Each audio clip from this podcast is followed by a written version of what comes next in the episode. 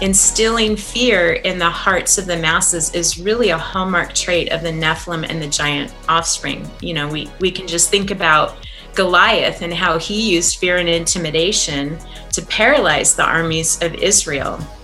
And I think one of the biggest tragedies of the past 17 months is that so many of us have been incapacitated by fear.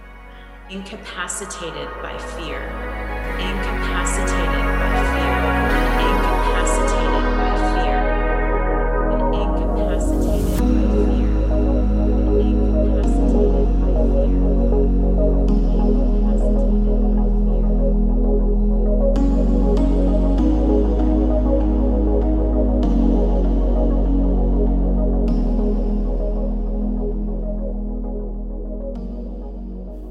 Hey, welcome back to Blurry Creatures. If this is your first time tuning in, uh, we highly suggest you guys go back to the beginning of our podcast and listen to some of those other episodes, kind of leading up to where we are now.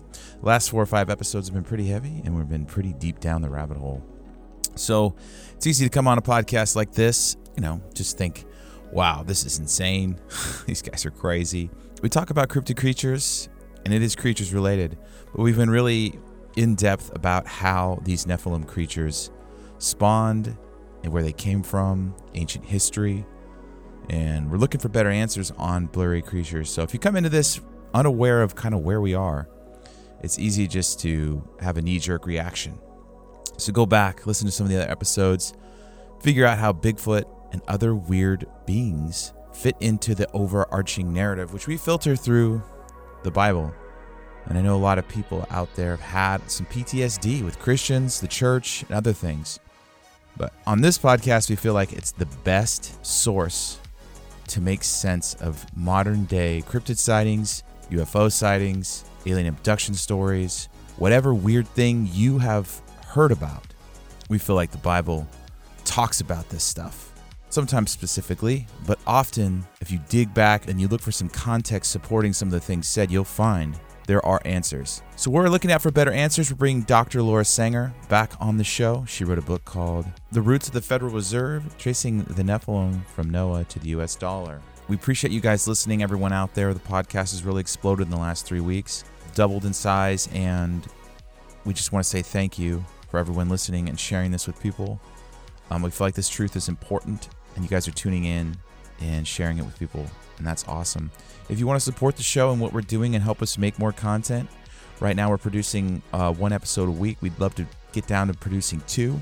We do have bonus episodes for you if you become a member. You can listen to those. We have five or six up there already, as well as a Facebook chat where we talk about guests, upcoming shows, questions, and other ways you guys can interact with us. But we're excited to announce our first ever guest members chat. That's right, we do members chats uh, every once in a while for those who support the show. And on August 11th, 8 p.m. Central Time, Dr. Laura Sanger is going to come on.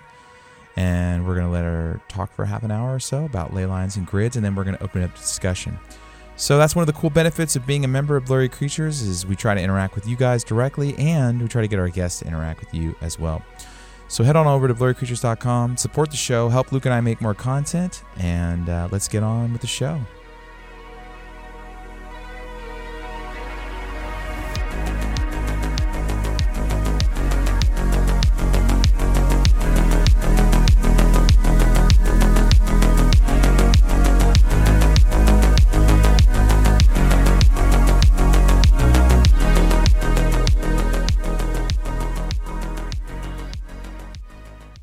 The history of our Earth is so different from what we can imagine.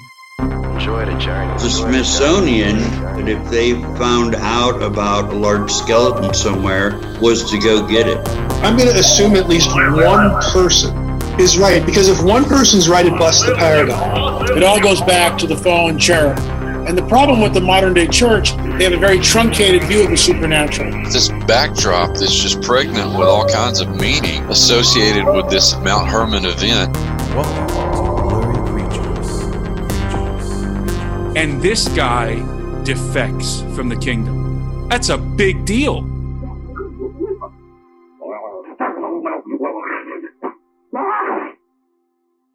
Welcome back to Blurry Creatures. Thank you for coming back on. This is your third time. Our first couple episodes, we really got into the Nephilim host and ideas like that. And a lot of people, Laura, asked us questions about frequencies in particular, ley lines and grids, other things like that. But you sent us an email to talk about some of the more controversial things that you kind of brought up a little bit on our last episode with the, the Nephilim Mother Project. And we could talk about fear too. What is a, a, war of frequencies? A lot of people talk about that on our show, like lowering the frequencies, raising your frequencies. And what mind control tactics do Nephilim hosts use to try to enslave us? So we, we're kind of getting into a little bit more of the, the depth of the things we kind of covered in our first episode. And just to give you a heads up, Tim Alberino talked extensively in our last episode about the abduction phenomenon happening. So I feel like, you know, the Nephilim mother host stuff is kind of in line with where our listeners are. It, even though you said it's really heavy, we're kind of there. Like Tim went into multiple hours describing what's going on, and and I hadn't really personally considered the magnitude of what some of these people are describing as happening around our world. So you can hit us with however much heavy information you want because that was that was hard to hear, and I think I think our listeners are pretty much like, "Whoa, what just happened?" Mm. So we're we're ready for all those topics. Sorry, that was kind of a long-winded intro. I don't know which which which way you want to start, which one you want to start on, but um, yeah, we're just happy to have you back. Well, thank you. Thanks for having me back. I think probably what I'll do is I'll work my way to ending with a hybrid mother program or the hybrid breeding program. Um, but I think a good place to start is probably in understanding what the mind control tactics that the Nephilim hosts are using right now. Because I think in order to understand all this, we first need to break that down. Uh, so maybe I'll start there if that's okay with you guys. Yeah. Yeah. Okay. So um, I, I spoke about this in our last podcast, but the Nephilim agenda is you know, it was unleashed during the days of Noah, and it's this plan to defile the human genome through the propagation of a hybrid race. And the purpose of that is to overthrow God's kingdom. So if you keep that in mind, that will really tie in all throughout what I speak about, but especially when I um, share about the hybrid breeding program. But I think what is so important is that we must not be deceived in thinking that the Nephilim only roamed the earth in the days of antiquity. So, what I submit to you and your listeners is that there are Nephilim hosts alive today, and they're those individuals that have partnered with the spiritual forces of darkness to carry out the Nephilim agenda. And when we think about it, many of them are in fact the titans of industry and banking and media and healthcare and academia, uh, you know, high tech industries, and then even the political establishment. So, one thing to keep in mind is that at the core of the Nephilim agenda is this goal to strip us of our humanity. And so, Nephilim hosts, they hate the fact that we're created in the image of God. And so, their plan is to defile our human genome through transhumanism. And so, if uh, if they're successful in turning us into hybrids, then what that can do is that can actually disrupt our ability to commune with Creator God. And the speed at which they're advancing towards accomplishing this goal is really alarming. And so let me give you some, some examples of this. So in the last 20 years, I would say science has really made these leaps and bounds in technology and being able to create humans 2.0. So in 2005, you had scientists who discovered what's called the VMAT2 gene, and that's known as the God gene. And this is the gene that is thought to be responsible for our capacity to be able to develop this spiritual connection with God. And so, if that gene were to be altered, that could disrupt our ability to commune with God. But then in uh, 2010, there was a geneticist named Craig Venter. And what he did is he created synthetic life forms by bioengineering a cell. And so, what his um, his critics accused him of is actually playing the role of God. And they warn us that these organisms that he created, these synthetic organisms, that they actually can be used as a biological weapon. So the magnitude of what Venter has done really can't be understated because what experts are saying is that his technology is likened to the development of the nuclear weapon. Because if you take Venter's technology and then you pair it with CRISPR technology, which is like gene editing software, what that means is then scientists can engineer anything to create synthetic life. And by doing this, they're u- attempting to usurp creator God. So then in 2019, what happens is there's um, scientists from the Human Brain Cloud Interface Project. They are attempting to create a global super brain through the use of nanobots.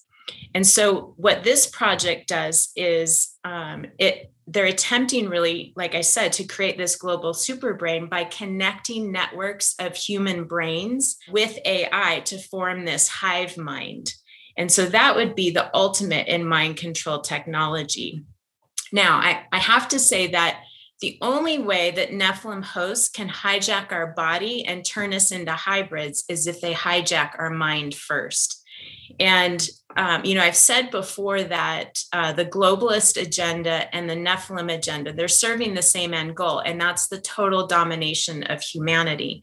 And so, in order to accomplish this, they know that they have to use mind control strategies. And that's why I believe it's so important that we understand what these mind control tactics are so we don't become hoodwinked by them. Yeah. We're talking about the Nephilim hosts and, and these and these people that are the titans of industry, have they have they literally made a deal with the devil, or is this something that happens like on like with with the things of of the promise of the enemy? So all, all the riches, fame, all these things come with it. Is it a corruption and a slow corruption, or they have have they fit, like literally made made a deal? Essentially, I know that's a that's a that sounds like devil went down to Georgia, but have they made a deal with the devil, like in the sense of partnering? It sounds like they're partnering mm-hmm. with you know, with with with with this Nephilim Moses. Is, is that a is that like a transaction that they've made, or is it a is that a slow corruption? I I would actually think it's both. So I think there's probably those that it's a slow corruption. You know, when we think about the hunger for greed and the pride of life, um, you know, they could be led down this path where consecutively they're giving in to uh, greed or pride of life. And that would lead them then to understanding the only way that they can keep some form of power or money or fame is if they make this transaction. And so, uh, kind of this gradual progression. But then I also think there are those, and I'll actually talk about it in the Nephilim Mother Project, but there are those that are actually. Uh, raised in the Luciferian occult and they make transactions. And so it's not necessarily a gradual thing. They know full well what they're doing and they're making that transaction. Hmm. It's like the Aleister Crowley's sort of if you're into the occult and that's your thing, then this is this is the team you're on. You've already chosen your team. Okay. Yeah. There's that story, Luke, about Robert Johnson, who sells his soul at the crossroads to learn how to play the guitar. Supposedly he does a deal with the devil and then he knows and then he learns how to play the guitar. I don't know. And that's been sort of this legend where this guy he couldn't play and then he comes back a year later and suddenly he's just this, like this jazz musician that's that blows people away with his guitars. Uh, and i come from the music it's like charlie and charlie daniels right? Well, devil down in georgia looking for a soul to steal. Right? I mean i was in the music business for about 10 years so there was often times where it felt like something just happened to some artist and they just blew up and it, and could have just been a song could have just been a a thing of the you know there's all these whispers in the music business oh that person did x and y and then they became a megastar and i don't know i mean i don't know how conspiratorial you get with all that but in that sense too you can look at like some of those people and you're talking about you can look at all the imagery in, in their in their productions and it's I mean, it's pyramids and it's it's Illuminati. It's all of the occult imagery show starts showing up in in their videos and in their productions, and it's like Oh, yeah, we've gotten to some of that. I mean, some of those sent yeah. to us, like where supposedly we had one the other day where Beyonce was supposedly supposedly shape shifting. I don't know how specific we want to get, but uh, do you think that happens, Laura? Like people literally sign on the dotted line and they become famous? I do. Yes. Wow. I I think I do too. I mean, I've I've been around that idea for a long time, but you're saying you've done way more study into this than we have, so. Mm-hmm. And I think that's part of how they can become Nephilim hosts is by recognizing that if if they agree to sell their soul, in other words, then what they're promised in return is millions of dollars, you know, contracts, mm. those types of things. So, just to, for our listeners to make sure we distinguish the difference between a Nephilim host, because Tim talked a lot about hybrids, where people are being abducted and actually being converted into hybrids. So, Nephilim host is a human, fully human, that has given themselves over. Mm-hmm. But a hybrid is something completely different. So, some people might conflate the two, mix them up, right? Right. Well, okay. I think one of the episodes I was with you, I talked about Nimrod becoming a gibbor. So yeah. that would be an example of a human becoming a hybrid. And so both can happen. Uh, but Nephilim hosts, at least what I've coined in my book and what I've laid out, are humans that partner with the spiritual forces of darkness. Now, they it's possible that they get to a point where then there's this crossover and they they become those hybrids but there also are hybrids being birthed right now and that's different from nephilim hosts and that's that's what tim was talking about. It was this sort of is this whole nephilim agenda now happening off earth because of some sort of something with and, and then there's the whole abduction. So we our listeners if they have listened in order would have would be here and understand that, that that was something we talked about that's different and yet the overarching arching agenda seems to be I mean it's all very aligned, right? I mean you pick a team. That's not I don't know, it's the easiest way. I come from the sports world, Nate comes from the music world. It's like you pick a team, you're on a team. You, you, you can't not be on a team. There are no passive there's no passive spectators anymore. And I think the Bible's pretty specific about that as well. Mm-hmm. It's either you serve God or you serve mammon. Uh, no, there's not a uh, you know, I'm just going to sit on the sidelines and watch, even though I think a lot of people in, in their ignorance or, or willful ignorance decide that they're they don't want to get involved or whatever it may be. But I know we've kind of we've already started tangentially rabbit holing here. I don't I don't want to well, get off base. I but. did have a question for you, Laura, that I wanted to ask last time. That is, are they doing this differently than the first time? Because obviously Genesis six, there's this, they're on Earth. There's a physical birth. We have giants God floods the world. So do they come up with something new? Like, okay, we're going to do the same thing, but we're going to do it some way different. We're going to do it in spaceships or whatever they're doing. Tim makes it sound like they're abducting people and they're doing it in the sky and these ships and stuff. It's off Earth, kind of, or it's in our atmosphere. I don't know where it happens, but it's not happening on the ground where God can flood the world. But he said he wouldn't do that again. But is it the same kind of agenda? It's just different tactics. I would say definitely it's the same agenda. And, you know, if you would have asked me that question a month ago, I might have had a different response. Um, hmm. But I'm actually, you keep like egging me to talk about what I want to end with. But okay, um, sorry. we got to build up to the big well, finale, just, right? Let's go. Let's go with the Hegelian dialect because that that's been something that people have been wanting to. I know we've got questions about. I want. We'll get there, Nate. Hey, that's good. No, you want to run. You want to run to the end. All yeah, right. our listener is gonna. They're gonna listen to the whole thing now. That's the good thing. right. You're like my wife. You're like my wife when she decides she doesn't want to read books anymore. She just reads the last the last chapter, well, and it's like I'm like, why do you do Tim that? just dropped so many grenades on us. It's hard to it's hard not to just be like, what was what just happened to us on this show? You know. Mm. Well, you know, in all of this, I think what what's important to understand is that we we cannot fall under that mind control because, like I said, the only way that the Nephilim hosts can hijack our bodies and turn us into hybrids is if they hijack our mind first. And so that's why I, I wanted to kind of start with understanding the mind control tactics um, because so many of us, like you were saying, Luke, we have to pick a team. Well, we might think we've picked the right team, but we've really come under a spell of mind control. So that's why I, I want to address this. So, one of the, before getting to the Hegelian dialectic, one of the uh, other sources of mind control that have actually been used on the American psyche for well over a century is behavioral modification strategies. And so what that is is it's rewarding successive behaviors towards a predetermined outcome and then doling out these punishments for failing to reach the desired outcome. And that's what we're seeing right now with the COVID 19 experimental injection. So, those that are willing to get the jab, you know, they're rewarded. They get free beer, free lottery tickets, free donuts. I just heard the other day free McDonald's. Now, for me personally, that would be a punishment, but for some people, that's a reward. and then they also, yeah. you know, you can get into sporting events, you can go to concerts, you have in-person learning, and then you're you have more freedoms as far as travel. But those who aren't willing to get the jab, you know, they aren't given the same rewards. In fact, in some states, they're treated as substandard citizens well, this is classic behavioral modification. It's using positive and negative reinforcement to shape the behavior of the masses. And so we just need to understand that that's what it is. We need to see it for what it is and then not fall for the enticements because they're they're bribing us. You know, they're they're stealing our liberties by bribing us. And so we just cannot fall for the enticements, no matter how much we want free donuts or a lottery ticket or even the freedom to travel. I think that's a big one for people. Is you know, I, I want to be able to go to Europe again. I want to be able to go to the Bahamas. I, you know, you want to be able to travel.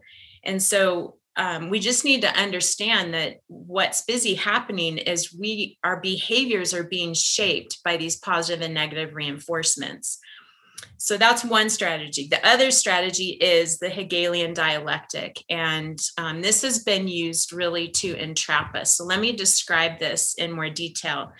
So, uh, George Hegel was a German philosopher in the early 19th century. And what he did is he developed a system by which to arrive at a conclusion. And so the dialectic is a method of thinking. So it's a basic brain function of differentiation. So what Hegel believed is that the human mind can comprehend better when two opposites exist. So hot or cold, black or white, Democrat, Republican, conservative, progressive. And this dialectic has been used to control the masses. So in the Hegelian dialectic, you have thesis, antithesis, and synthesis. Or for me, an easier way to think of it is problem, reaction, solution. And this has been used to move the masses uh, to a prescribed outcome that benefits the elite. So, what's important to understand is the agenda that drives this dialectic is one that gives the centralization of power to one governing body, and that's the New World Order. So, under this governing body, what's required of the citizens is complete obedience. So, in this system in, of enslavement, individuals only find freedom t- through obedience to the state. But we know that's not true freedom, right? And so it's tyranny. Exactly. Yeah. Exactly. And so um, one of the things that I think is so important for us to understand is that fear is the most powerful driver of mind control. And the globalists know this. And that's why they had to create fear and panic in the masses to roll out their surveillance system you know, we know that Americans, under normal circumstances, there is no way we would tolerate a surveillance system. But unfortunately, in 2020, we came under this spell of the Hegelian dialectic. Normally, I use, um, I have diagrams that are actually not in my book, I've developed them since. So if your listeners want to see the diagrams, you know, you can go to my website, which is no longer enslaved.com. And then under the articles tab, my most recent article is called The Advancement of the Nephilim Agenda, the Federal Reserve, COVID 19, and Transhumanism. And if you open that up, you'll see these diagrams, but I'll do my best to describe them. So, in thinking about the Hegelian dialectic for 2020, again, what we have is the agenda is the centralization of power. So that stays the same in each dialectic. But we have the problem that was created by the globalist, was the outbreak of the virus. And of course, that was fueled by mainstream media propaganda. That created a reaction in the public, which was one of fear and panic. And so much so that the masses then turned to their governing bodies for the solution. And this is exactly what they want us to do because they already had the solution in mind. And that was the suspension of our liberties to keep everyone, quote unquote, safe. So that's the Hegelian dialectic of 2020. Hegelian dialectic of 2021, again, you have the same agenda, which is the centralization of power. This time, the problem that was created by the globalists were the shutdowns. So we had businesses, schools, and church closures, and then you have limited travel. So the reaction that this creates in the public is this desperation to return to some sense of normalcy. So again, we fall right into the trap and we turn to our governing bodies for a solution. And of course, they already have the predetermined solution in mind, and that is the injection passports. You know if we're if everyone will get an injection then we can move about freely and we can reopen society with confidence. You know we've all heard the propaganda that's been going on. Well thankfully more and more people are wakening up and realizing that humanity is under assault and it's really psychological warfare of the highest order. And we've been lured into this war of frequencies. Yeah i mean and i know a lot of people listening, they think this is kind of conspiracy theory stuff, and they and they and they use these words because they don't want to think about it. But I mean, personally, I I deleted my Twitter, and I just stopped reading the news, and I've noticed in my own personal life, there's a lot more peace, a lot less fear. Kind of just gone about my life as if you know what I mean? Like there's just these different avenues where I'm going to figure out what's going on in the world and it's not like tuning into whatever website comes up on my phone that tells me this is what's happening around the world, right?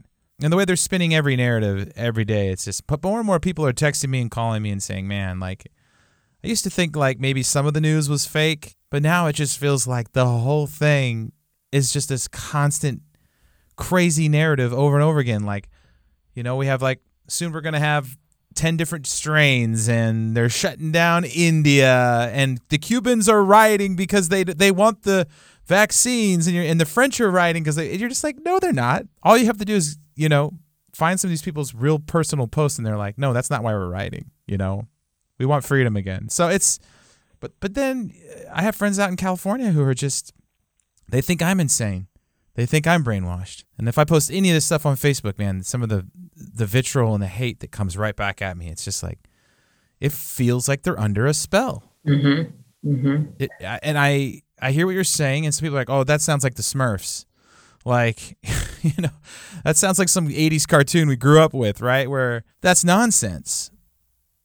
But I think there's times, Laura, when I'm scratching my head, I'm like, I don't understand why the masses don't see this. Mm-hmm. Why can't people see this scam? You know what I mean? Like, I, I don't know. I was the youngest child, so I was always pulling scams to get anything if I was going to pull one off in my family, I had to be real smart to do it, right? Because I had three older siblings and two parents. I couldn't just, I had to come up with something good. And it feels like the population's just falling for these like obvious scam. I'm like, that's so obvious. Don't you see it? Mm-hmm. Laura, Laura, one of the things you just mentioned at the end was uh, a war of frequencies. Can you explain what you mean by that exactly? Yes, and it ties in Nate to what you were just saying because you know how are we? How are so many people getting hoodwinked?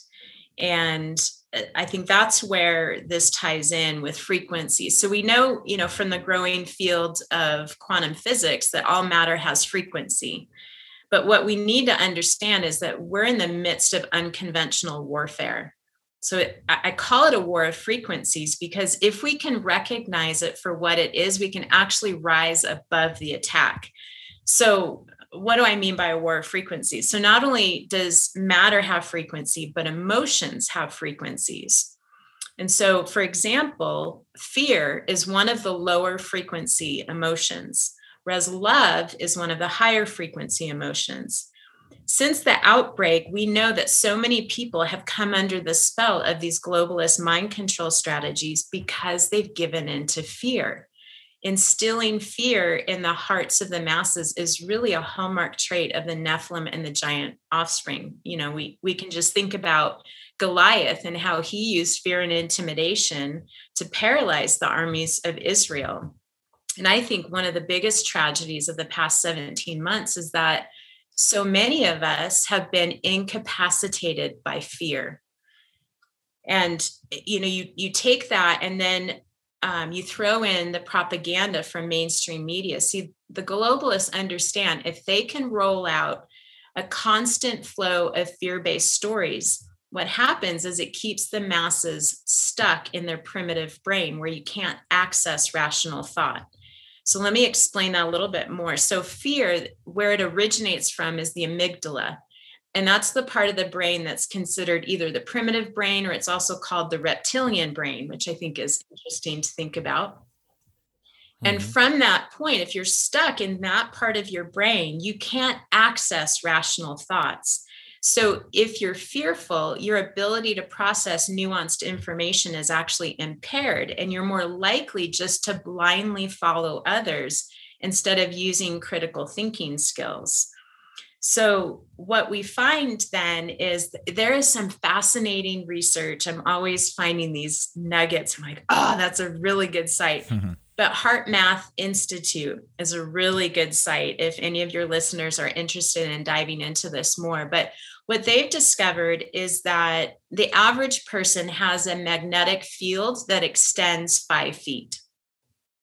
So, then if we think about that in light of the mitigation strategies of social distancing six feet, and then you pair that with all the fear mongering that's going on, what you have is the globalists were effectively able to disconnect our collective magnetic field through the social distancing.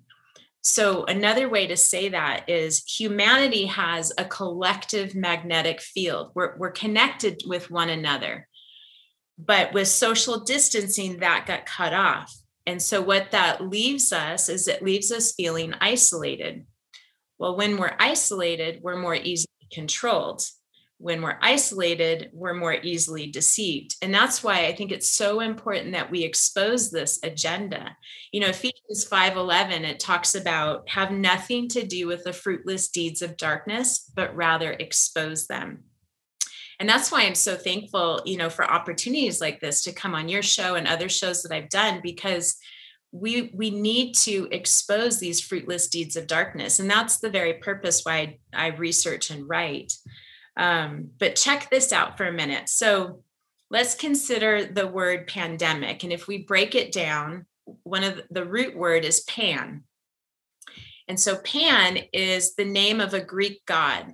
He was uh, god of the woods and the fields. And it said that he would make mysterious sounds in the woods that would cause contagious, groundless fear in crowds and in people in lonely spots. And so then you have um, the word panic also originates from pan, as does pandemonium. Pandemonium is a place of uproar and disorder, wild, lawless confusion. So, are you beginning to see how this all connects? It's psychological warfare. So, a pandemic releases hmm. fear and panic. Now, this happens naturally in the psyche of some individuals, but then you have the accelerant of mainstream media hysteria added to the mix, and it leads to contagious, groundless fear in a large swath of the population.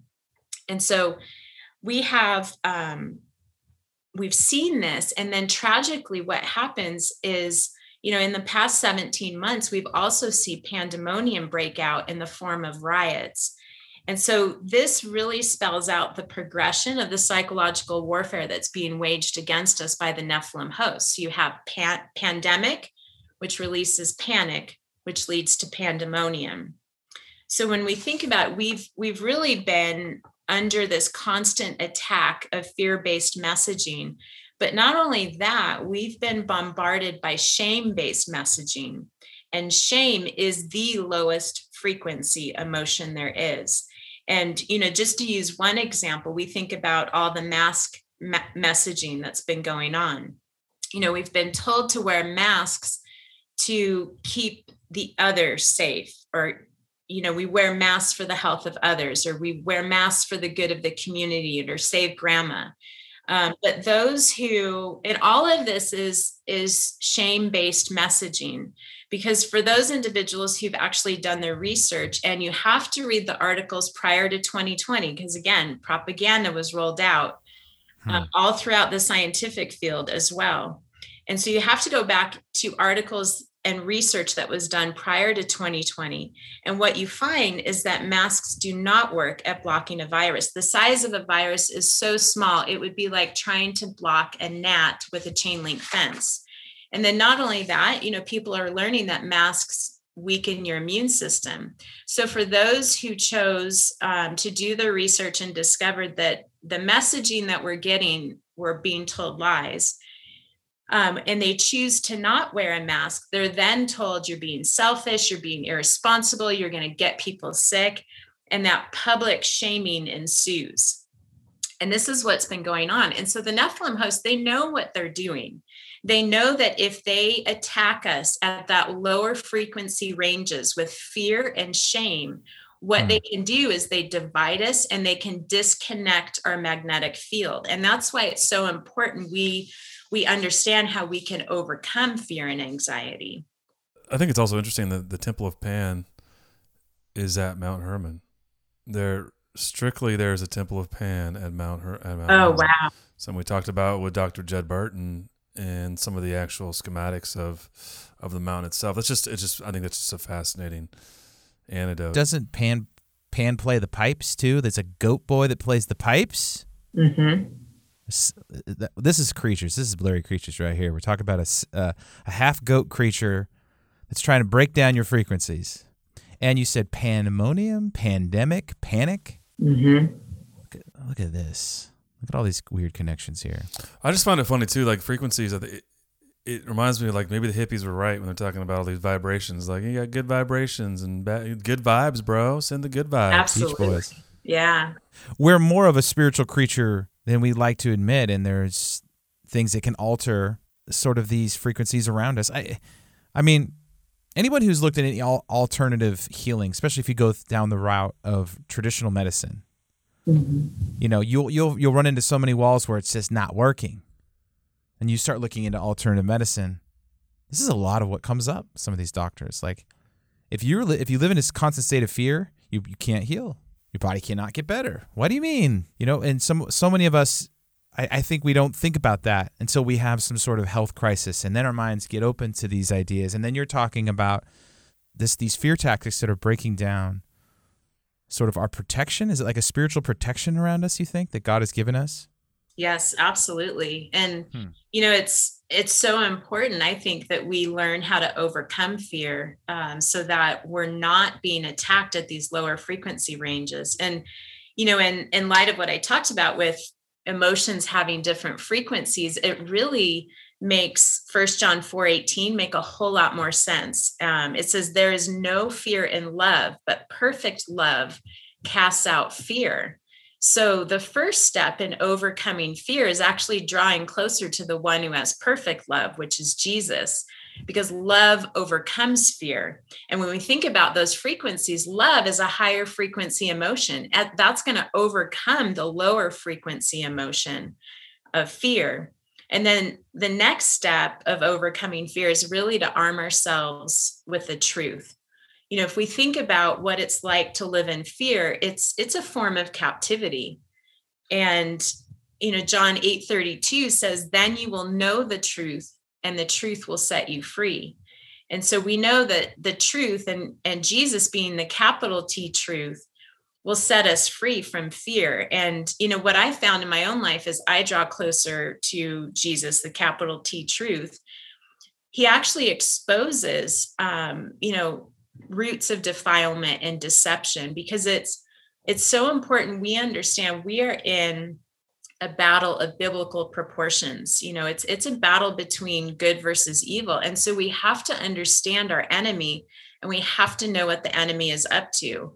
You know it makes me think about that passage in hosea 4 6 where it says my people are destroyed for a lack of knowledge and so now that we can understand that this is a war of frequencies, we can actually resist fear. Um, you know, you I think Nate, you were talking about that when we live in prolonged fear, it actually weakens our immune system. That's why we can't heal. And not only that, but prolonged fear, what that does is that pulls us down to that frequency range where the battle is raging.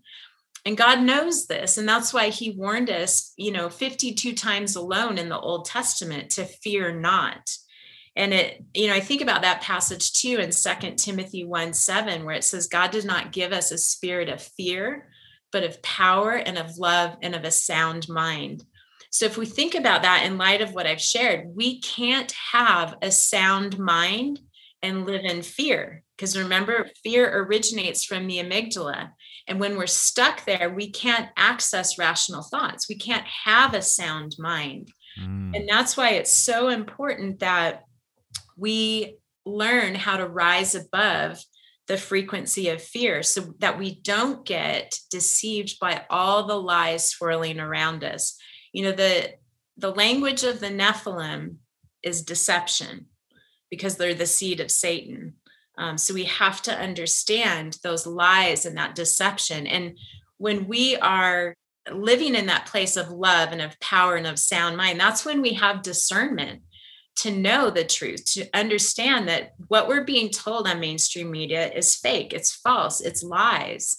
Um, so that really helps. So I, I also wanted to just give some practical ways that we can overcome fear and ways that we can resist it. Um, and if I go back to the HeartMath Institute for a minute, they discovered that the magnetic field that is generated by our heart is more than 100 times stronger than what is generated by our brain. So, what does that mean? That means that heartfelt emotions like love, compassion, empathy, gratitude, generosity, those emotions can literally shift the atmosphere and drive out fear. I find that really exciting, uh, you know, to, to understand that we can, we're equipped with the ability to drive fear out if we just get ourselves in that place of releasing those heartfelt emotions. Hmm. Then another practical thing that we can do is we have to get back to regularly meeting in person with one another we have to go back to what it was like before 2020 because it's so critical that we break off isolation. Because remember, when we're isolated, we're more easily controlled. And this is where I think, um, you know, Zoom meetings are wonderful. What we're doing right now, we're able to meet through Zoom because we're interstate. That makes sense. Or international Zoom meetings make sense. But we have to stop the Zoom meetings for people in our own locale. If we're meeting with someone that's close by, insist on meeting in person. You know, get off your couch, get out of your house and go meet in person because what that does is that reconnects us. And it's literally, I mean, it might seem silly, but our collective sanity is at stake. And so that is really important. It's something very easy we can do as well. Then, We've just gotten lazy. We've gotten lazy, right? We've just gotten yeah, Nate, get down, get down from. We gotta, we gotta bust out our No Fear T-shirts from 1989, Luke. Remember those? right. Lo- yeah, uh, Laura, I don't want to interrupt, but it's funny. What one, one thing you were saying that that totally like made me think of some something that I'm sure if anyone was raised in the church like I was, and perhaps Nate is that you, you in Sunday school you get the, the armor of God. It's interesting though when you read Ephesians six, they talk about stand firm then with the belt of truth, breastplate of righteousness, shield of faith helmet of helmet of uh, salvation, salvation, and the and the sword of the spirit, which is the word of God. And it all sounds like very cartoony and Sunday school Sunday schooly if you if you've been raised in that place. But it's fascinating that we're told to wrap the truth around our waist to in and, and we're talking about practicals it's it's man it's like i remember coloring this sheet right like in as a kid in sunday school like color color the breast breastplate of righteousness and the belt of truth and all that stuff. And it's just it's it's funny though because I, I think one of the schemes of the enemy, and especially in, in our day and age, is to keep Christians from reading their mm-hmm. Bible. And I've said this multiple times, so everybody listening is probably just sick of me beating this dead horse. But I mean, everything's given to us. It's all it's all there. The keys to it, the what's going to happen in the end. It's all been written. Or or reading it with a Um, fear based mentality, right? Like getting getting out of the fear and then reading it, because you can. I mean, you could tune into the same words, the same message. But here, here's how you beat the fear, the fear Yeah. though, Nate. It's, it's laid out here, right? You you you gird yourself with the truth. You use you, you use a shield of faith. You you remember your salvation.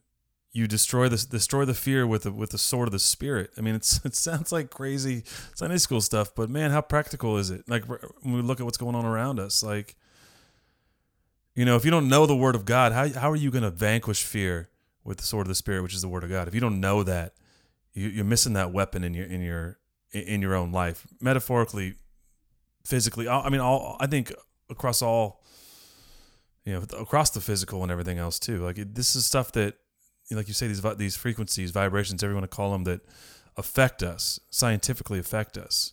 These unseen things. We have very prac- practical. We have practical stuff here. I mean, and it's. I mean, it's, as, as always though, with you know, it's like it's it's a simple answer. The process is not always simple, right?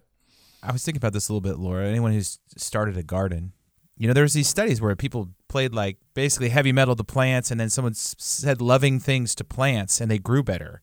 I've I've heard those things, you know, and you're like, ah, it's crazy. That's not true. But you think about it, the sound frequencies, and this is something that comes up on our show all the time, Luke. We're talking about how did they build these megaliths? How do they shape these rocks?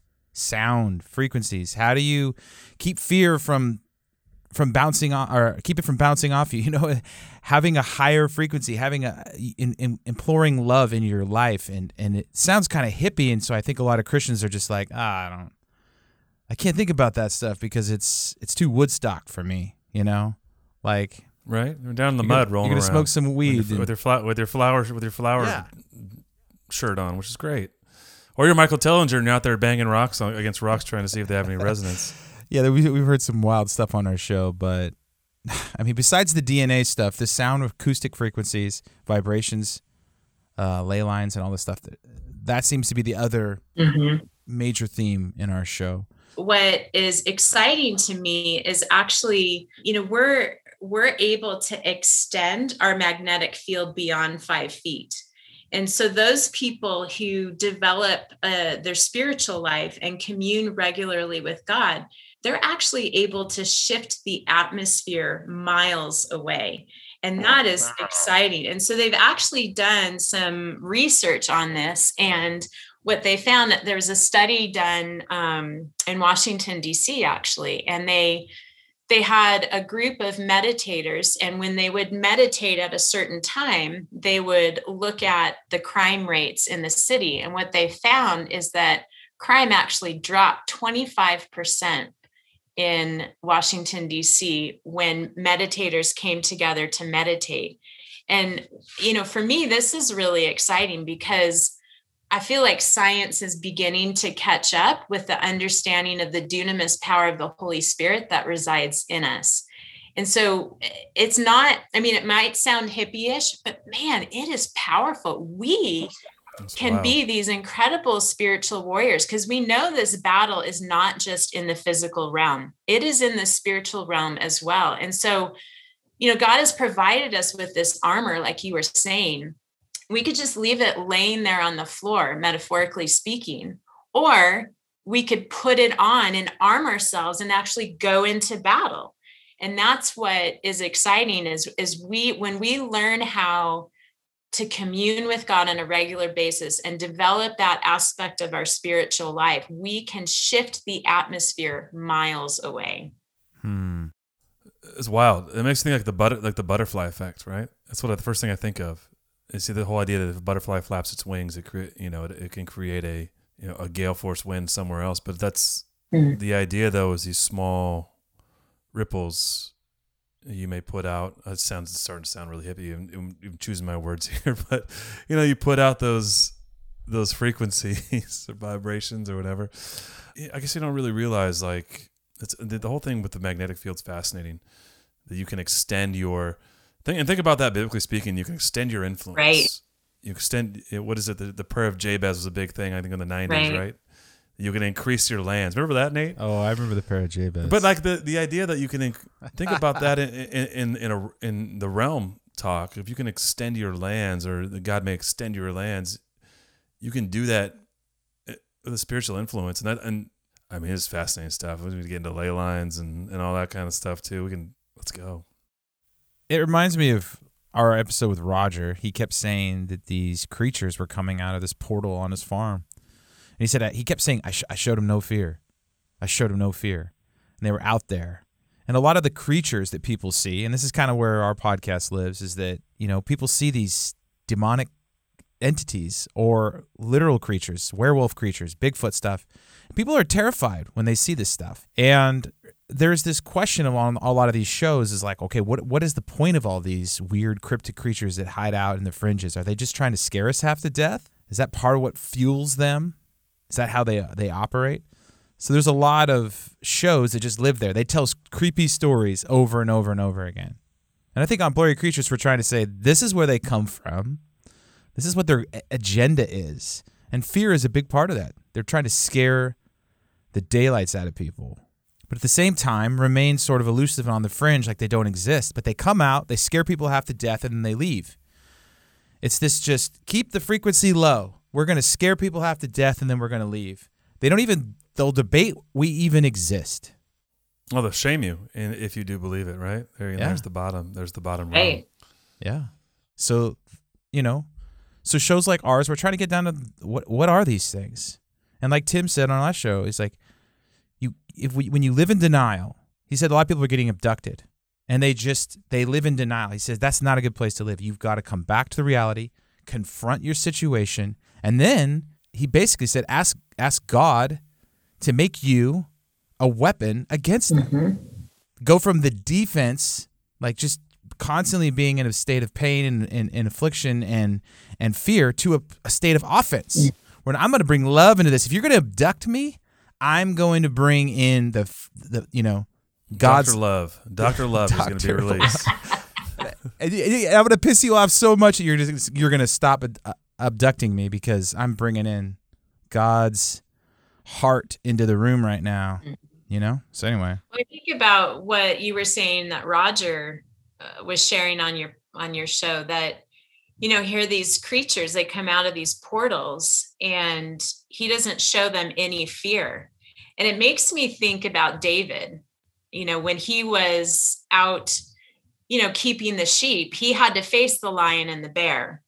And that was the stepping stone for him to develop the courage and realize that it's not in his own strength that he takes out these giants, but it's in it's in the strength of the Almighty God God that he walks with.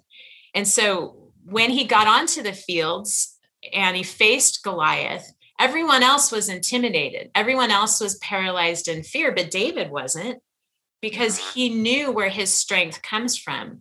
And I think that's what, you know, if I can take what Roger is saying, the Lord's developing Roger to be a giant slayer. Now, I know he's not necessarily slaying um, the creatures that come off his pro- or onto his property. I'm not saying that, but more in the spiritual realm. You know, how many of us, you know, in the since 2020, is the Lord really preparing? Has He, you know, He's brought me out of a place of hiddenness um, into a place where, in my sphere of influence, I can make an impact. Um, because he's he's equipped me to do that and how many of us are in that place and again it goes back to we cannot make room for fear. Now, I say all that, and I just, as a small caveat, fear is a helpful emotion too. You know, we have that fight or flight instinct. And so fear is not always bad. In fact, we can use fear to fuel us to greater things. It's when we give into fear, it's when we allow fear to overrule and overtake our lives. That's when we get stuck in that primitive brain. And so I'm just, Uh, you know, so many of us are, I think, waking up to this, and we just need to encourage each other. Like, be strong and courageous. How many times did the Lord tell Joshua that, you know, as they were going in to face the giants and reclaiming territory? Joshua and Caleb said they could they could take on the giants, and the other guys are like, no, right. I can't do it. What was the difference? They both saw the same giants, right? And two of them said we can do it. You know. And how often in the Bible does is do we hear from God fear not? Fear not. Exactly. Fear not. Fear not. Fear not. I'm with you. Fear not. I'm with you always. it's mm-hmm. pretty it's a pretty consistent because we're dumb humans. It's a pretty consistent message to get into our heads, right? Do you think that people like they listen to sad music, s- depressing movies? They sort of like, you know what I mean? They're sort of being lulled to this lower frequency and they don't even realize it. Yes. Yeah. Yeah. What about emo, Nate? What about emo music, Nate? Exactly. You got to stop playing that emo. You got to put on the Beach Boys, "Good Vibrations." There's a time for sad music. it was in the, it was in the early 2000s, and but you know, every once in a while we need to re- revisit that. But there's times when I, I'm literally like, I, I turn this off because if I start listening to some sad music, I'm like, I never really thought about it in like a spiritual term. Like, it's not just how you feel. So there could be something even greater going on, Yeah, put on that Sinatra. You know, start feeling good, dance around a little bit. right? Right? We want to let's get into that Nephilim Mother project. All right. I know Nate's been waiting. Well, no, I just Tim just blew my mind open, and I just want to keep. I know it's different. Like, sounds like it's happening on Earth. Mhm. We're not. It's not happening in spaceships, so it's different. Um, Right. I think as, as wild as that sounds, you know. I think probably both are occurring. Um, and so let me, before I kind of dive into this a little bit, I just want to give you a little bit of an understanding of my own process with this. So I've really only been researching this more intently in the last three weeks. And so I have a whole lot more questions than answers. And so what I share is based on you know li- little nuggets of truth that the lord has deposited over time he's kind of built this foundation and then i had what i would call a divine appointment or a divine encounter about three weeks ago. And i met somebody that um, solidified a lot of this for me. So actually it was super encouraging because when I wrote the book that I did, The Roots of the Federal Reserve, you know, so much of it was on tracing the Nephilim, you know, from the days of Noah to the dollar bill. And when I started out, I really had no idea where this would end. I didn't even know if it would become a book. I, I was just being obedient to what I felt like the Holy Spirit was calling me to do. And so each day, you know, I'd wake up and say, okay, Lord, what are we going to research today? Where are you going to take me? What does this look like? so again, I had no idea how it would all come together. But when I met this person about three weeks ago, they I won't use their name because they're doing really sensitive work with people, and they asked me to keep their name confidential. But um, the work that this person is doing is essentially boots on the ground with people that have birthed hybrids. And so it brought validity to a, a, lot of what I've written in my book and, and it kind of solidified it. So I think what what God's busy doing in me is just he's building this scaffolding, this framework to contain that understanding. Um, but I'm I'm kind of not very far along in this. So I just Yeah. wanted to lay Yeah. that out. Now, this person that I met, um, they've been doing the work of deprogramming and doing deliverance on survivors of satanic ritual abuse. And these people have dissociative identity disorder, um, which is formally called multiple personality disorder for those that don't know. And this person has been doing this work for about 20 plus years. And they actually connected me with the work of Doug Riggs. And he actually um, he he's on the internet. He has an incredible website called DougRiggs.org for those of your listeners that want to dive deeper into this than what I'll share today. But he's been doing this work for 30 plus years. And just a small um, connection point my husband um, reminded me that about 15 years ago, Doug Riggs came to our church because we have a deliverance ministry at our church. And at the time, we had someone in our congregation that was, was a satanic ritual abuse survivor. And so we brought in Doug Riggs to train the deliverance team and how to work with these individuals because you know most oftentimes they have dissociative identity disorder. And so you're dealing with a matrix of personalities within one individual. And so it's very complex work. So all that to say you know just 3 weeks into researching this but I do feel like it's coming together. So I just want to remind us as I as I share some of these things that we can't be deceived in thinking that the Nephilim only roamed the earth during the days of antiquity. Okay. So Satan has been busy building an army of hybrids. And he actually used Hitler as one of his agents to do this. And I, I want to read an excerpt from something that Hitler spoke to his Nazi party members that actually reveals this agenda. He said, The real destiny of man is something that ordinary men cannot conceive and would be unable to comprehend, even if given a glimpse of it. Our revolution is a final stage in an evolution that will end by abolishing history and abolishing man as we know it.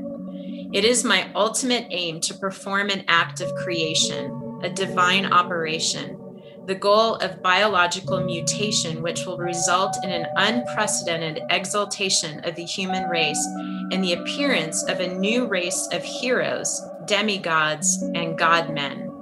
My party comrades have no conception of the dreams that haunt my mind or of the grandiose edifice of which the foundations, at least, will have been laid before I die. The world has reached a turning point and will undergo an upheaval which the uninitiated cannot understand. Which the uninitiated cannot understand. Which the uninitiated cannot understand. Which the uninitiated cannot understand.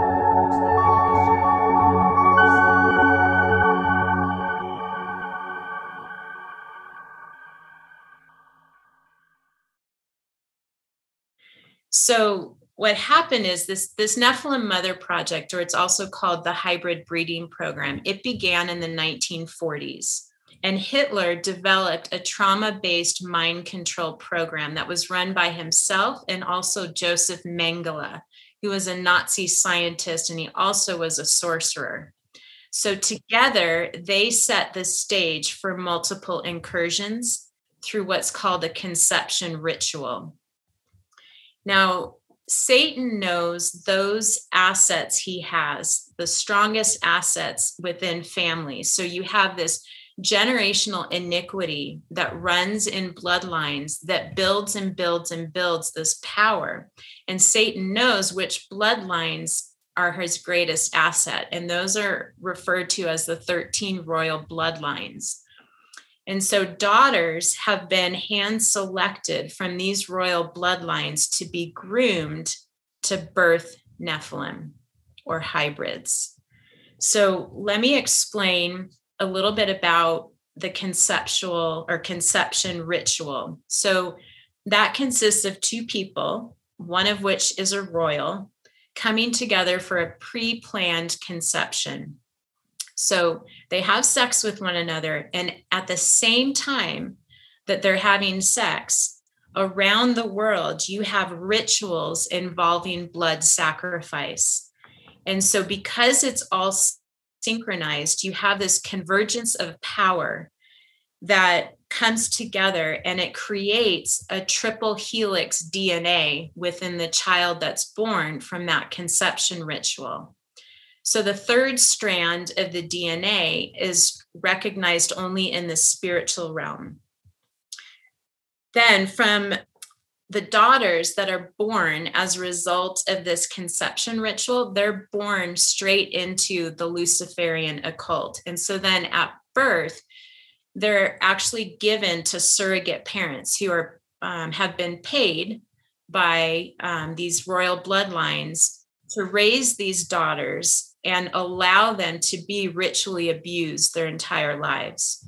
And these surrogate parents, um, you know, live in different parts of the world. So essentially, you have a daughter that is born of the royal bloodline raised by a surrogate parent so that no one knows that this daughter is a royal. Does that make sense?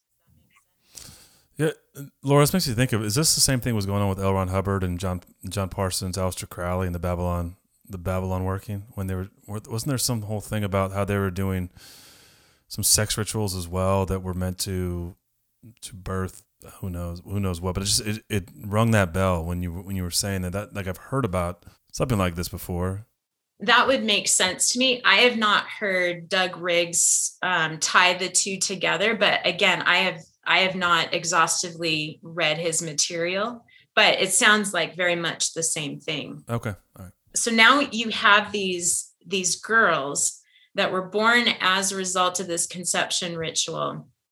And then they are satanic ritually abused throughout their childhood. And, you know, I won't go into some of what I've heard, but the trauma is so horrific that what it does is it creates um, a dissociative state. And so these girls, they fragment into multiple personalities.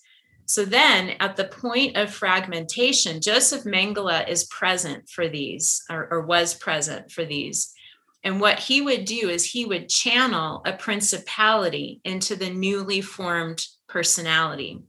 So what you have, and, and those of you, I never watched the movie Sybil, but I understand kind of what it was about. And um, Sybil was a story of a girl that got abused and had multiple personalities. And I, I don't know how many she had, but you know, let's say it was less than 10. What we're talking here from the report of the person I met three weeks ago, and then also from Doug Riggs, is you have thousands, if not tens of thousands of personalities formed within these girls. And so it actually builds this matrix of personalities that are controlled and governed by principalities. So you you have that level of trauma uh, mixed with the fact that they have a triple helix DNA. So they're groomed to the point that at the age of 13 is when they're ready to then become impregnated by a principality and they give birth to a hybrid. Now, on Doug Riggs' um, website, you can actually listen to, there's an interview with two hybrid birthing moms and they go into a little bit of detail of what that experience was. Um, but I will just say the way they described it, it is the most horrific rape you could ever imagine. Like it, it goes beyond imagination what they experienced um, having a principality impregnate them. And so they give birth to literal hybrids. This, Laura, this is fascinating in the sense that, like, we all have heard probably with Hitler this idea of the Aryan race, right? This he was going to create this super race, but it never, I never associated the idea that everybody knows that, that Hitler and his and his minions were involved in the occult and they did occult practices and they have the buildings and the places and I've, I've watched enough to, on this, but to connect the two, I mean, this makes so much sense in the things that are out there that we know are out there about the cult and Satanism and Hitler and then his his desire for this German Superman race as they called right. it. And really really he was just re- just trying to replicate what the Genesis 6 agenda. Wow, that's uh that's crazy. I mean, not crazy, but I mean, it makes it it's like a ton of dots connecting in in a lot of ways. Yeah. And so, what Satan's been doing, like I, I, mentioned earlier, is he's been building this army of hybrids, and it's all for in preparation of the great war and revelation. Now, Satan doesn't know when that's going to happen, but he's preparing. And I think what's important for us to understand is that God is allowing these hybrids to be born in this generation. So, according to Doug Riggs, the first hybrid that was born was in 1969. And so we have hybrids since then being born on this earth. And, um, you know, I, I share these things not, uh, again, not to allow fear to creep in, but I believe the Lord wants us to understand, understand the times in which we live and understand what the enemy is up to, because greater is he that is in us than he that is in the world. And you know, it really makes me think about you brought up Luke earlier, um, Ephesians 6, and in verse 10, it says, Be supernaturally infused with strength through your life union with the Lord Jesus. Stand victorious with the force of his explosive power flowing in and through you. And so when we recognize the power that we have in us, then we don't have to live in that fear. We know that God is raising us up. And, and we are, I believe, living in a time where we have to rise up in our true identity as ambassadors of Christ. You know, Jesus is head over every authority um, and principality. And so, and he calls us to st- take our stand against the devil's schemes. And so I believe that you know he's revealing these things that were hidden in darkness so that we're armed with wisdom we're armed with knowledge and understanding and truth and so that we can stand in the power that god has for us um, through his holy spirit. And if if i could i just want to read ephesians 6 11 through 18 and i believe it's in the passion translation but for me when i read this now i've i've read ephesians 6 you know, I love that passage because I'm a spiritual warrior and I'm constantly putting on my armor. But I read it in this translation, and given what I just share, shared, it really starts to come together. And so this isn't just hippie talk, this is God equipping us with how to war against these things that are happening all around us. So it says, put on God's complete set of armor provided for us, so that you will be protected as you fight against the evil strategies of the accuser. Your hand to hand combat is not with human beings, but with the highest principalities and authorities operating in rebellion under the heavenly realms. For they are a powerful class of demon gods and evil spirits that hold this dark world in bondage. Because of this, you must wear all the armor that God provides you so you're protected as you confront the slanderer. For you are destined for all things and will rise victorious. Put on truth as a belt to strengthen you to stand in triumph. Put on holiness as the protective armor that covers your heart. Stand on your feet alert, then you'll always be ready to share the blessings of peace. In every battle, take faith as your wraparound shield, for it is able to extinguish the blazing arrows coming at you from the evil one. Embrace the power of salvation's full deliverance, like a helmet to protect your thoughts from lies, and take the mighty razor sharp spirit sword of the spoken word of God.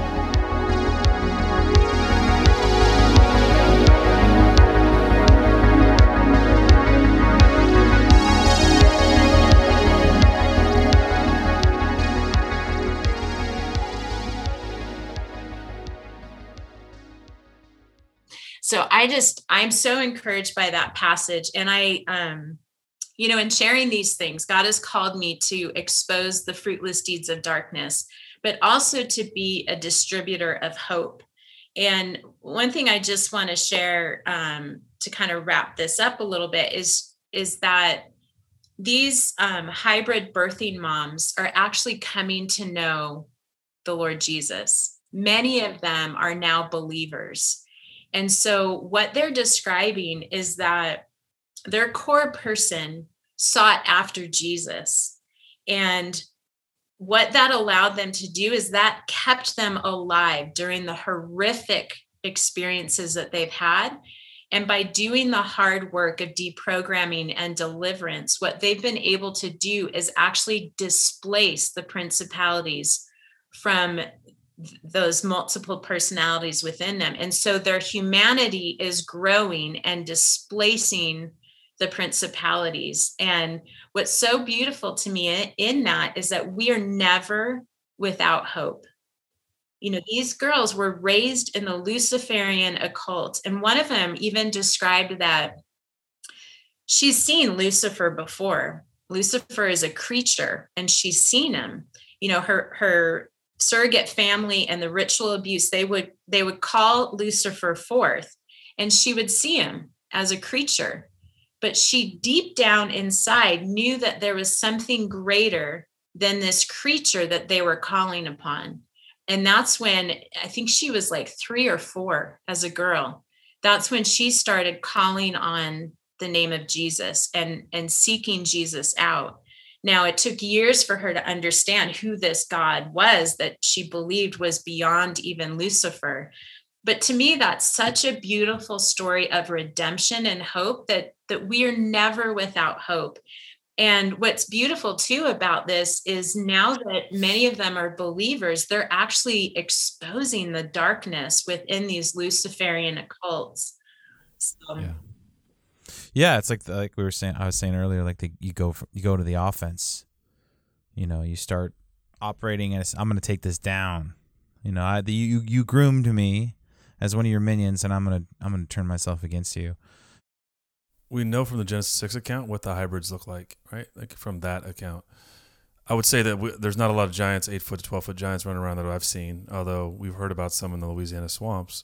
Do you have any idea what from these what, what these hybrid Yes. hybrids look like? Are they, they look like you and I, Yeah. because they're not expressing the same way that it, uh, as we would have said in pre-flood, right? Or even the Rephaim we saw with with Goliath and his brothers, and them being maybe not as big as the pre-flood giants, but big, big dudes, right? Right. Well, great question. So, like you're saying, we know that there are giants that have roamed the earth, like literal giants. You know, that's one of the things that I I trace in my book. But the Nephilim that are being born right now since 1969, they look like us. And so, what these people that are doing the work and also the hybrid moms, they're reporting is that all of them that are born are men, males and they are kind of the quintessential man. So they are highly intelligent, they're strong, but they're breathtakingly beautiful. And so they are not giants and they are meant to blend into society. Nate, I'm worried about you. Oh. Well, that's what Tim was talking about, Luke. You know, that there there's this Bre- breathtakingly beautiful. I don't think I don't. So no, no, we're safe. You and I are safe, right? Yeah, it's it's it's fascinating. It sounds like there's a lot of reading programs going on the last couple weeks. And I know people listening to this show are probably just like, "Dang, this this show just got pretty heavy and intense." You know, because we went from there's Bigfoot out there to there's all kinds of hybrid human beings that could be walking among us. And I don't know. Well, I, lo- I love what I love what Laura said though, like that there's hope, right? Like look even in in the the midst of the worst of the worst depravity, that God is is is pulling and redeeming people out of out of the pit. I mean, if He's doing that, then there's hope for all of us, right? Well, I was going to say it reminded me of something that that book, you know, bring the gospel to every creature. That Rob Rob talked about. This guy wrote a book says, you know, bring the gospel to every creature, and his whole thing and that there is hope and salvation for all the hybrids and the chimeras. And we haven't brought him on the show, but I looked into this guy. He wrote wrote this book about that, and so there's a lot of people in this this space who are trying to say, look, the gospel extends to these entities as well. Um, I don't know. I don't know how to. It, it's it's next level. I mean, because they're human, right? And that was one thing with Tim. What we're talking about is like the Vatican now is is trying to incorporate. We can we can take the gospel to the aliens, but the reality is that the the biblical narrative is is is bent, and Jesus was here to save humanity. And so I could see that there's shades of gray, right? If you're a hybrid and you're part human, then you do have that advantage of having at least part of you being a bit able to be saved, and that's where it starts to get weird. But like, I I draw the line there. The whole creature thing, and anything past that to me is like, I align with what I think Tim had to say about the gospel and Jesus coming for humanity. Right? It's for the sons of Adam, and our our birthright, and then also our our salvation and hope, because as sons of Adam and daughters of Adam, is that is that Jesus came to redeem us. Um, beyond that, I guess we're just talking about conjecture, but if you go to other creatures, if we're talking like the ETs and all that kind of stuff, I don't think I align with the Vatican on that. I think it's, I think the biblical story is about humanity. Well, I'm not, I'm not talking about aliens specifically. No, but I was mean, I just about wanted to, I want to divide that there when you were saying that, just to be make sure we weren't we weren't contradicting what we what we talked about last show. Well, I mean, there's just there's a lot of creatures out there. As we've accurately named our our podcast, there's a lot more creatures than we want to admit, right? Part of us just says, "Oh, there's just yeah, there's like maybe a werewolf creature. There, there's probably Bigfoot, but that's about it. You know, that's that's that's as weird as it gets." Merman, merman. But uh, but you know, as we go back, it's and we and we bring on more guests, Laura, we're finding there's a lot of creatures out there.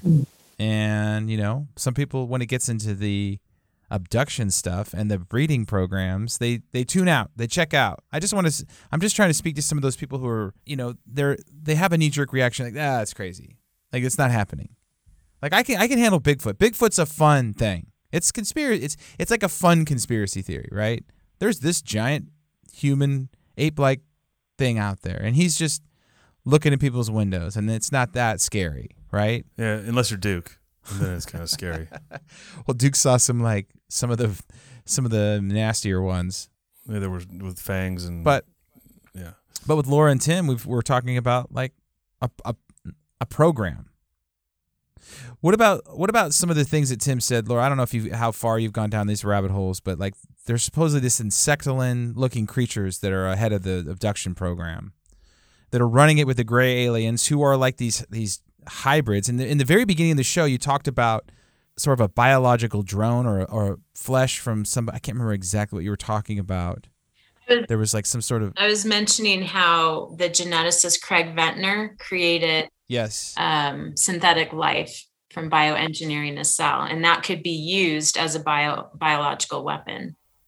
So that's what Tim's basically saying that the gray aliens are that are abducting people.